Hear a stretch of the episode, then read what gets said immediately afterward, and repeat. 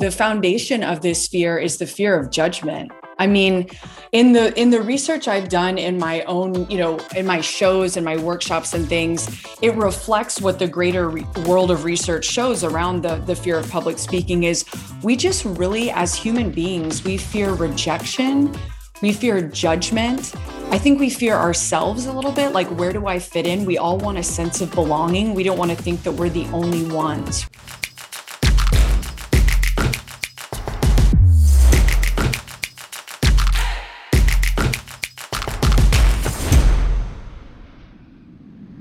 On this episode of the Creator Community, we'll meet Taylor Williams, founder, creative director, and lead facilitator of Guts and Glory Creative Consulting, and now published author.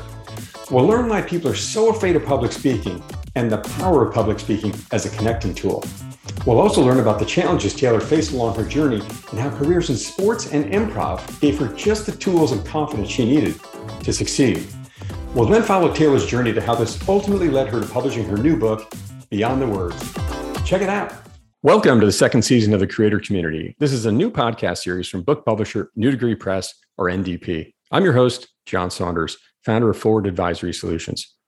The show is designed to celebrate, elevate, and showcase many of the incredible authors that have published their books with NDP. This year, NDP will cross over 1,000 published authors. In the show, we get to know the authors and their books, as well as give you a behind the scenes look at their journey We'll find out what it takes to bring a book from idea to being available to wherever you buy books online. It's no easy task.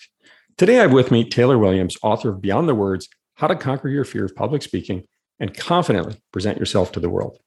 Taylor is an experienced speaker, teacher, and performer with a BA in business and a master's in education and education specialist degree in mental health.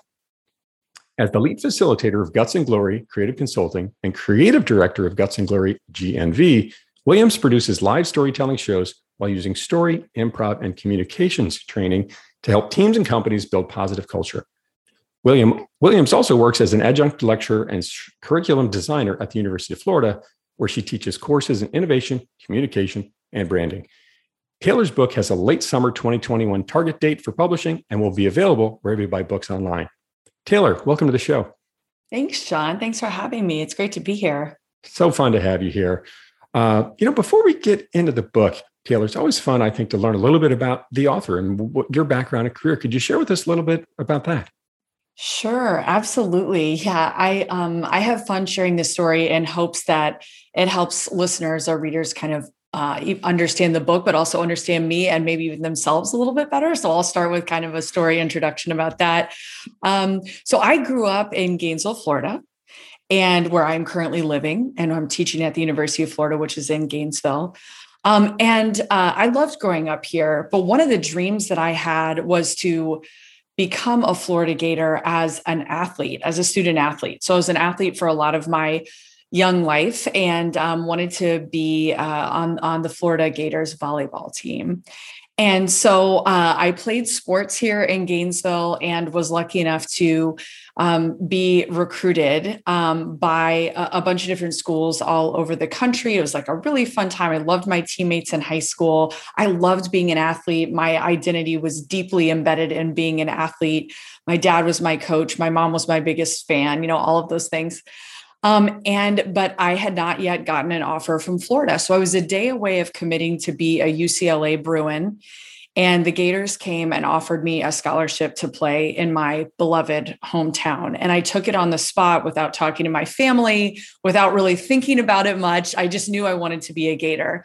And so before I knew it, I was getting the chance to play here in Gainesville in front of my friends and family and people I had known for my entire life. And as exciting as that was, I um, it was also really nerve wracking. And um, I was redshirted. I wasn't strong enough and fast enough to play at the collegiate level yet. And then after being redshirted for a year, I got some really bad injuries, and um, and it, it, basically sidelined me, and I never ended up playing that much. Um, and while the physical recovery was hard, John, the reason I mention this is because of how it affected my identity. um, how it affected my voice, how I spoke up for myself or or didn't, um, how I understood myself as a person living in the world. You know, I had, like I mentioned before, my identity was deeply embedded in being an athlete. That's kind of the pedestal that I was on, and uh, you know, my vantage point for the world and really how I presented myself to the world. But when that uh, athlete identity was stripped away from me, um, I had to think about who I was without athletics and without, um, and with feeling honestly a sense of embarrassment or shame that things did not go like I wanted them to go as a Florida Gator volleyball player, you know? Um, but the cool thing is, John, is it it it led me to what I'm doing now. Um, I ended up, you know, using my red shirt year to actually go to grad school. I started going to uh, I started studying mental health because of my own change in my identity, but also wanting to help women and other female athletes kind of find their voice and their way after they were done with the world of athletics. I mean, really a reflection of my own experience, right? And kind of this upheaval of my identity and my voice. And as any, you know, as anyone with two master's degrees in mental health would do, John, after that, I moved to New York and started doing improv comedy. Very linear move, right? Very clear next choice. Right, exactly. My parents were thrilled. And um, and so, but the reason I did this is because, again, I went to New York. It had always been a dream um, to live in New York, and I moved there thinking that I would start a private practice and I would I would start helping people right away. And I was like full of this energy to do that. But it turns out that starting a pra- practice in Manhattan isn't exactly like the quickest or easiest thing to do. So I fell into comedy and um, and it was there that I really saw a lot of things um, coming together for me for the world of athletics, for my business undergrad degree, and even in mental health that I had um, that I had studied in grad school. That I was seeing play out in the world of performance and performative art and comedy, and just drawing from all the different uh, places in life that that we all know, like emotion, relationship, um, having to be up in front of people like in performance, right? Or being an athlete or pitching in a business meeting or whatever it is. It was all coming together.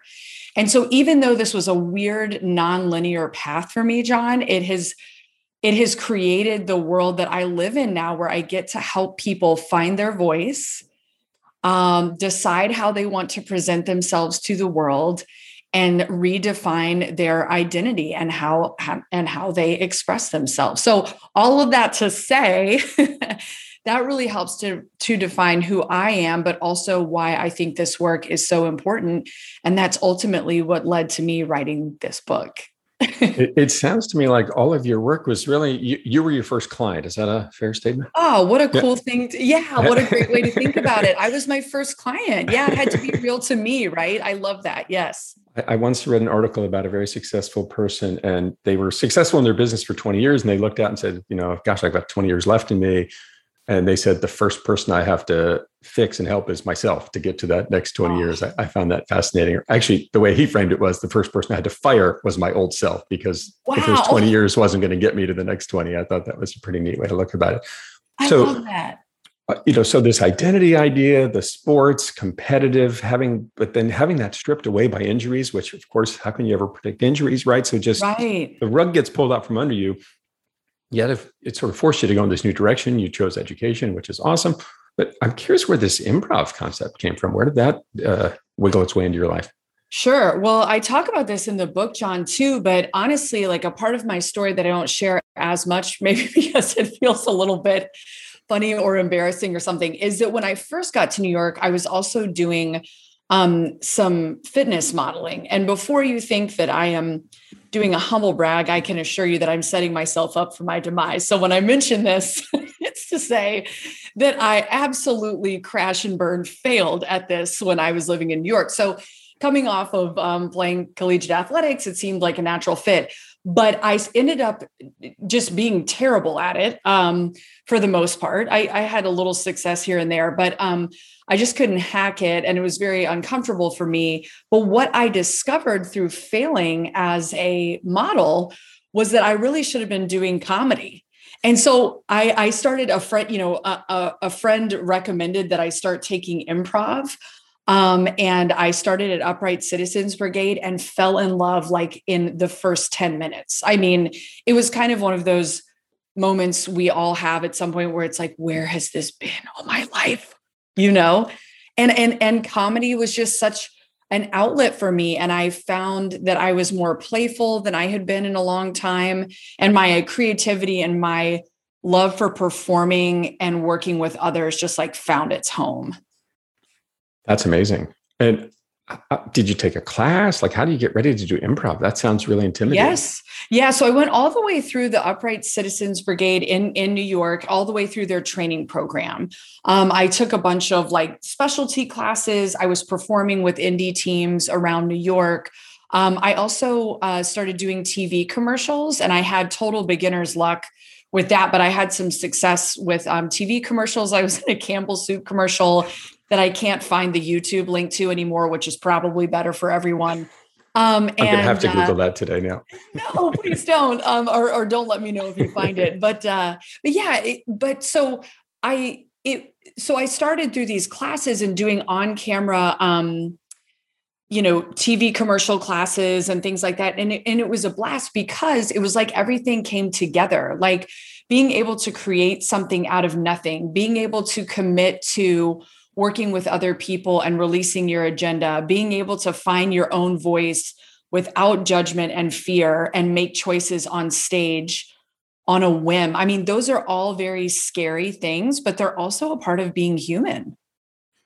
And I find there's a really interesting thread here I'm hearing, which is right.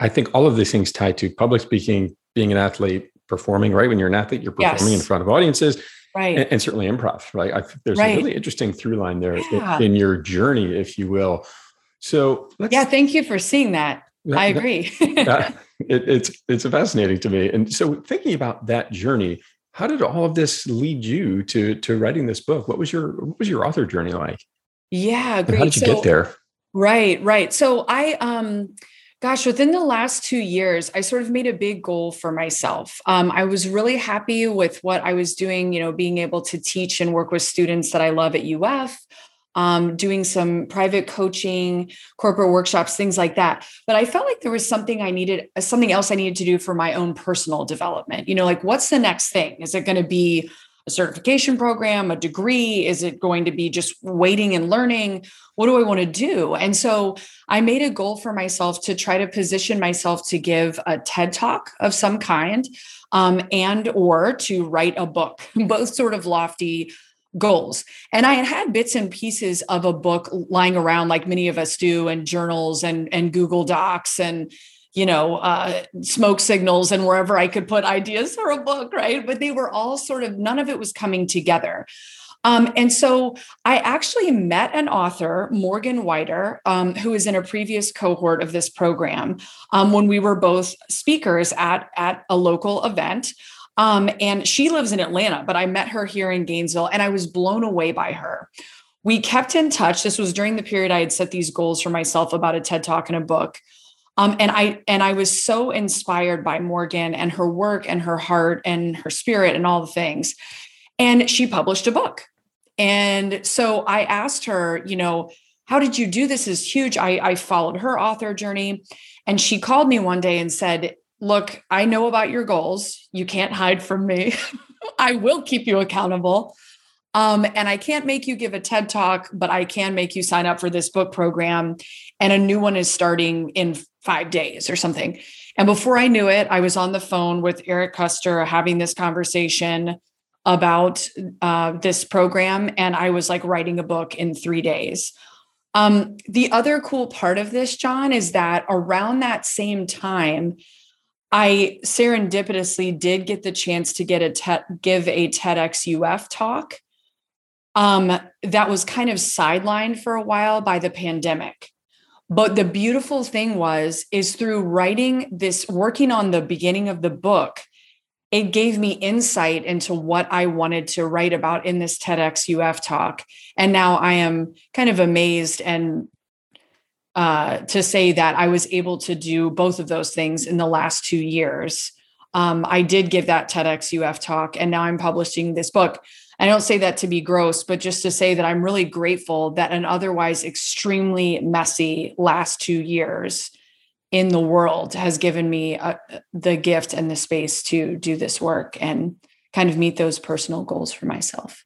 I'm hearing again some really interesting themes to me, which are one, having goals, setting them, sure. and trying to find a way to get to them. And sometimes it takes, you know, inspiration can come in a number of forms. In this case, sounds like Morgan uh, Wider, which is great. Yeah. Uh, but just having those goals, you know, one of my favorite sayings is, uh, uh, particularly as a leadership leader and leadership coach is you know if you aim at nothing you're bound to hit it right and oh yeah yep and if you aim at something you know your chances are pretty good you might get there so uh, i love that so yeah. you know tying all of these ideas together with improv with sports with your educational background and now this book. Like where did how did public speaking come into this? Like obviously that's a key part to your book. You know why why public speaking? I mean, why was that your key theme here? Right. So I think in all of these spaces where I was performing or on different stages, I use that in quotes, you know, um, along my life is I just discovered more and more how terrified people are of public speaking, John. Like it is a debilitating fear for a lot of people. Um, and as a, a lot of us know, I mean, the rankings, you know, research shows that people rank their fear of public speaking right up there with the fear of death. And if that doesn't say it, I don't know what does. You know, Jerry Seinfeld famously said, you'd rather be in the coffin than giving the eulogy. I mean, that's just awful, you know. So, but so I was experiencing people, whether it was in improv, live storytelling, giving a presentation at work, or my students even, you know, suffering as I asked them to introduce themselves on the first day of class. I mean, I was just seeing all of this fear. And I feel very fortunate that I wasn't, I don't have as much of that fear in me innately. So I thought this was maybe a chance to give back and to write about some of the ways that I feel comfortable on stage, how I got over some of those perceived failures and and you know uh, huge shifts in my identity, knowing that there were other people out there who were experiencing those same things, and so you know, I think we've talked about this before, John, in our conversations, but, you know, Buechner said that a vocation is where, you know, your greatest joy meets the world's greatest need. And this could be one of those things for me where it's like, okay, I love this stuff. Other people hate this stuff, public speaking being this stuff. Um, maybe I can be helpful there. And so that's what this that's what the subject of public speaking was born out of and I think it's a lot deeper than people believe it is. It's not just speaking in front of a crowd of strangers. It is amazing that just the simplest things, like as you said, standing up in class and saying, Hi, you know, my name's John. I'm new to Florida. Great to be right. here, whatever. Like how hard that is for people to say those 10 words out loud in front of a group. And you recognize that. And then, just, you know, saw these patterns all over throughout your life where people are struggling with this and, and want to come up with a solution. But you know, yeah. let's stay with this fear thing for a minute. You know, why is that fear so pervasive? Why do we all fear it so much? Why would we rather be in the casket than giving the eulogy?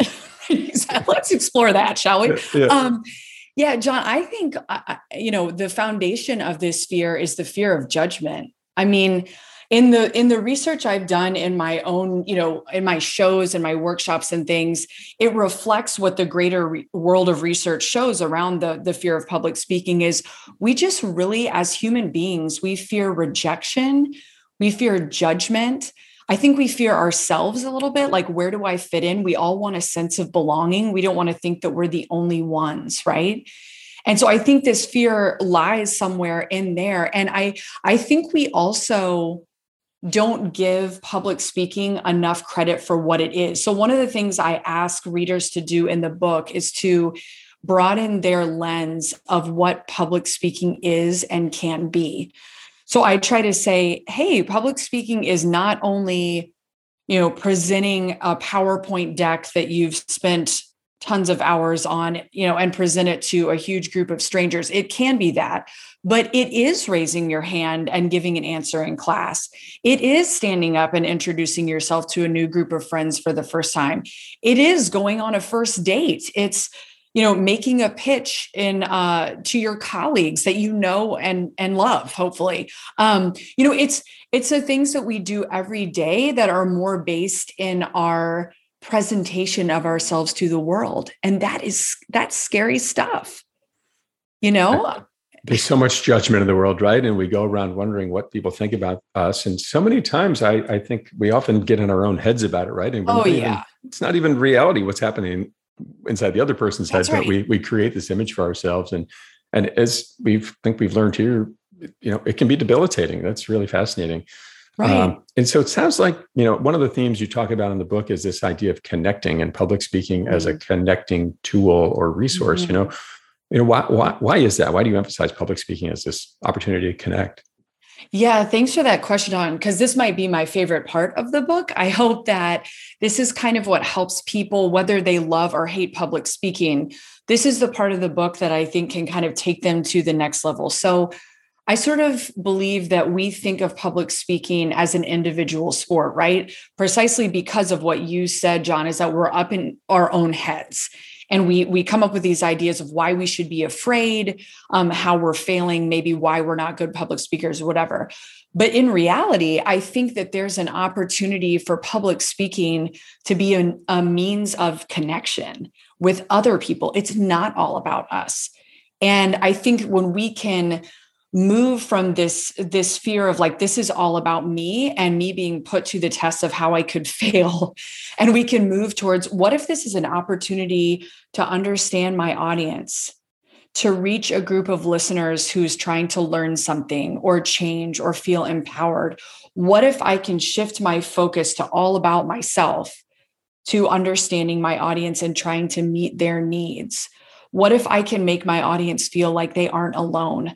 You know using that kind of thinking about sort of this generative community oriented growth of what public speaking can be i get really excited about that um, as an opportunity. And it helps us take the obsession and the fear outside of ourselves so it's a it's a tool in many ways to connect with people on so many different levels. And I think yeah. there's some themes there of, of, empathy and understanding your audience and, and helping educate them and learning from yep. your own journey.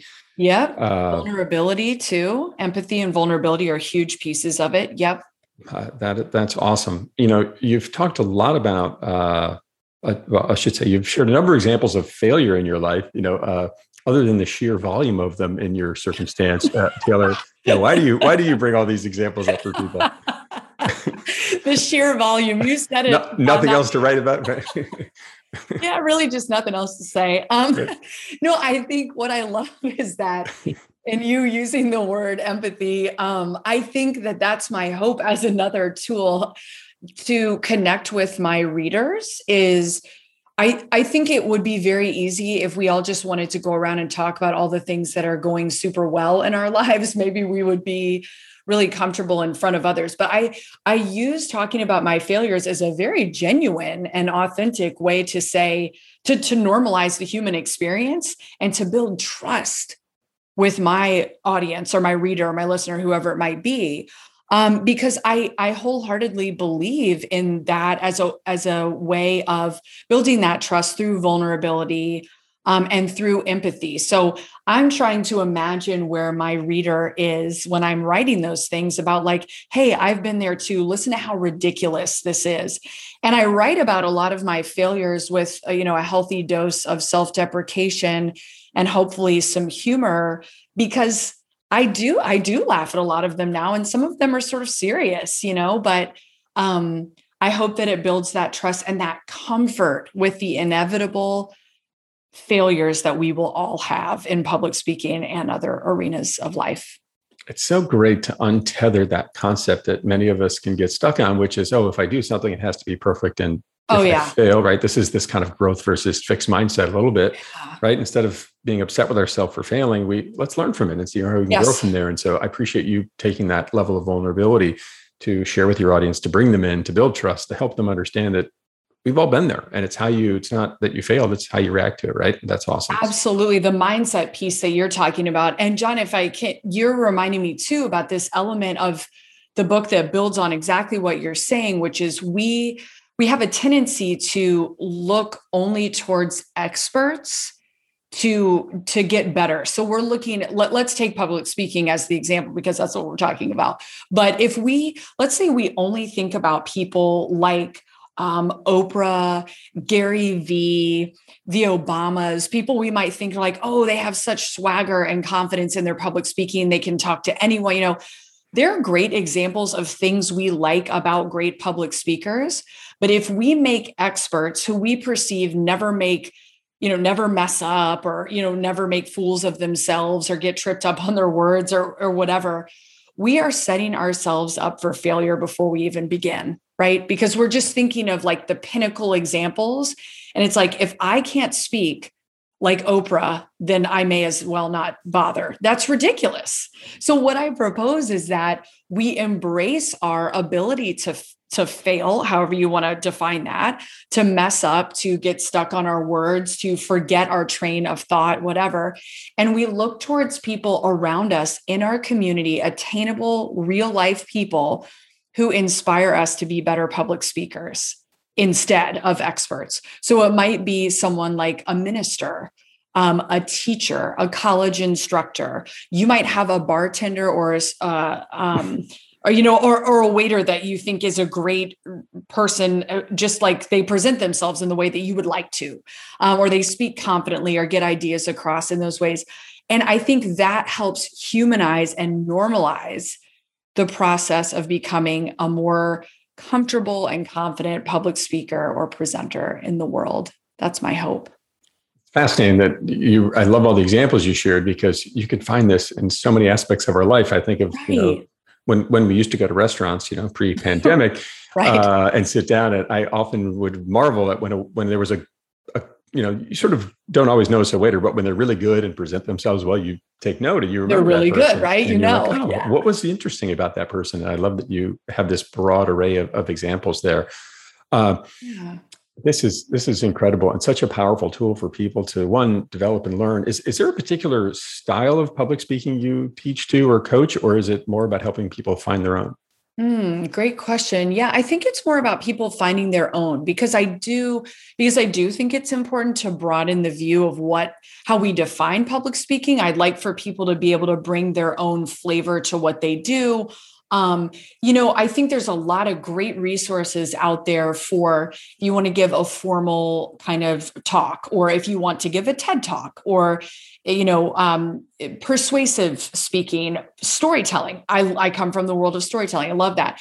But my, I think my approach is more how to kind of embrace where you are as a public speaker and then take it to the next level, whatever that means for you, whether that's gaining more confidence whether it's normalizing that you break out in hives every time you're about to meet somebody. I mean, that's some people's real experience, you know, or whether it's you are comfortable with public speaking, but you have a feeling that there's something else out there for you and you want to connect with people more deeply. So there's a piece of the book that's accepting where you are, like it's all good, and how do we grow from there? That's awesome. So it could be for anybody, really, right? In that, uh, right. in that that's respect. I appreciate yeah. that. Well, taking a step back from the book for a second, just thinking about this journey, you know, is there something you would say that's been an unexpected positive you found from writing this book and just going through this journey? Oh gosh, there have been so many. And at some point, I need to sit down and make a list. I've thought about this a lot. Um, I think it's just one of the things that comes to mind right away is that it was a beautiful use of time and energy. And I think there are a lot of things that we do in life that um, we don't give a lot of credit to because we're just enjoying them. You know, it's almost like, well, I'm not getting paid for this, or I don't really know where this is going, or am I allowed to spend my time and energy and resources on this if it's just something I enjoy? You know, and the answer is yes. And I don't know. I've really seen that through this book. I mean, I, I I would get obsessed with it sometimes and just write, write, write, write, write. And then I would go through what maybe people refer to as writer's block. And I would think it was all terrible. And I had to step away from it and get some space and whatever. But it's taught me so much. And that I that it is totally worthwhile to invest in something that makes you feel alive, even though you don't really know exactly where it's taking you yet. And this book has been such a tangible example of that for me. So hasn't uh, brought you untold wealth yet, but it's given you uh, just a very pa- as it likely will, and a, a, passion project right. to to learn and grow yourself, which is awesome, and be yes. able to share that message with others. Uh, that's a beautiful message. Yeah. Speaking of messages, you know, uh, Taylor, what would you think if you were going to pin down sort of one or two key messages you think readers can take away from your book? What do you think those might be? Mm. I think one huge thing for me is that I want to give people hope that they can become a better public speaker. I just think it's so incredibly daunting that people think there's no way or that you're kind of born with it or you're not. And so one of my key takeaways for people is that you can do this too. You know, there's a way that you can build your skills in public speaking, but also that you can work to build your confidence and your comfort on the various stages that you take in life, regardless of where you're starting from. Um, and so moving people from that, um, from fear to hope is a huge takeaway from the book for me. I love that. And and as we talked early on in the show, I mean, fear is such a big part of this and realizing that if we can break through and there and have this hope and learn more about it and get better at it, we can find a way to connect and and and you know help make the world a better place and connect with people. Uh, I'll never forget when I was in high school or college, my mom saying to me, I think I was signing up for a public speaking class and I was scared to mm. death to mm-hmm. do it. And she said, you know, if you can be a great public speaker, you can probably do anything in life. And wow. I could not agree with her more on that one. And because it is, you have to get in front of people to influence them, to yeah. help shape their behavior, to share a message. And if you can't do that effectively, uh, you're going to have a hard go at it. And it sounds like your book is is a great resource to help people get that done. I completely agree. I wish I'd had that quote from your mom for the book. Maybe, maybe, in the next one, but in the hard copy cool. edition. Right. Yeah, exactly. That's right. Because I think that's true, John. Is that like if we can, if we feel like we are um, proficient public speakers, that allows us to just show up in a lot of spaces in our lives, right? And so I think your mom is right. And there's something so beautiful and rich about what you said at the you know the top of this recording too is that we're often very self defeating and we get in our own heads and we work against ourselves. So, as we're working to make a difference with others and connect with other people, it also improves our relationship with ourselves. And so, um, I think there's something really beautiful about the potential for that. So many strong themes in here about connecting, about improving ourselves, about facing our fears and having hope. I, I love it. Uh, great message, Taylor. If people want to learn more about you and the book, where, where can they go? Sure. So, um, Guts and Glory GNV is the site I would send people to if they're interested more in live storytelling and sort of the craft of public speaking through those means. Um, Guts and Glory Creative Consulting.com or on social media platforms at Guts and Glory GNV. Um, yeah, and guts and glory GNV at gmail.com if they want to communicate directly with me, which I would love. So Thank and you. GNV is basically is that short for Gainesville? It is. It's got our, it. Our Gainesville, Florida. Yes, thank you for clarifying that. Yeah. Amazing, incredible story. Uh, can't wait to read more about it. Taylor, thanks for being on the show. Uh, Beyond the Words How to Conquer Your Fear of Public Speaking and Confidently Present Yourself to the World will be available at the end of August 2021, wherever you buy books online. Thank you so much, John. This was fun. Thanks a lot for having me. It's a pleasure to have you. Uh, I'm your host, John Saunders keep moving forward.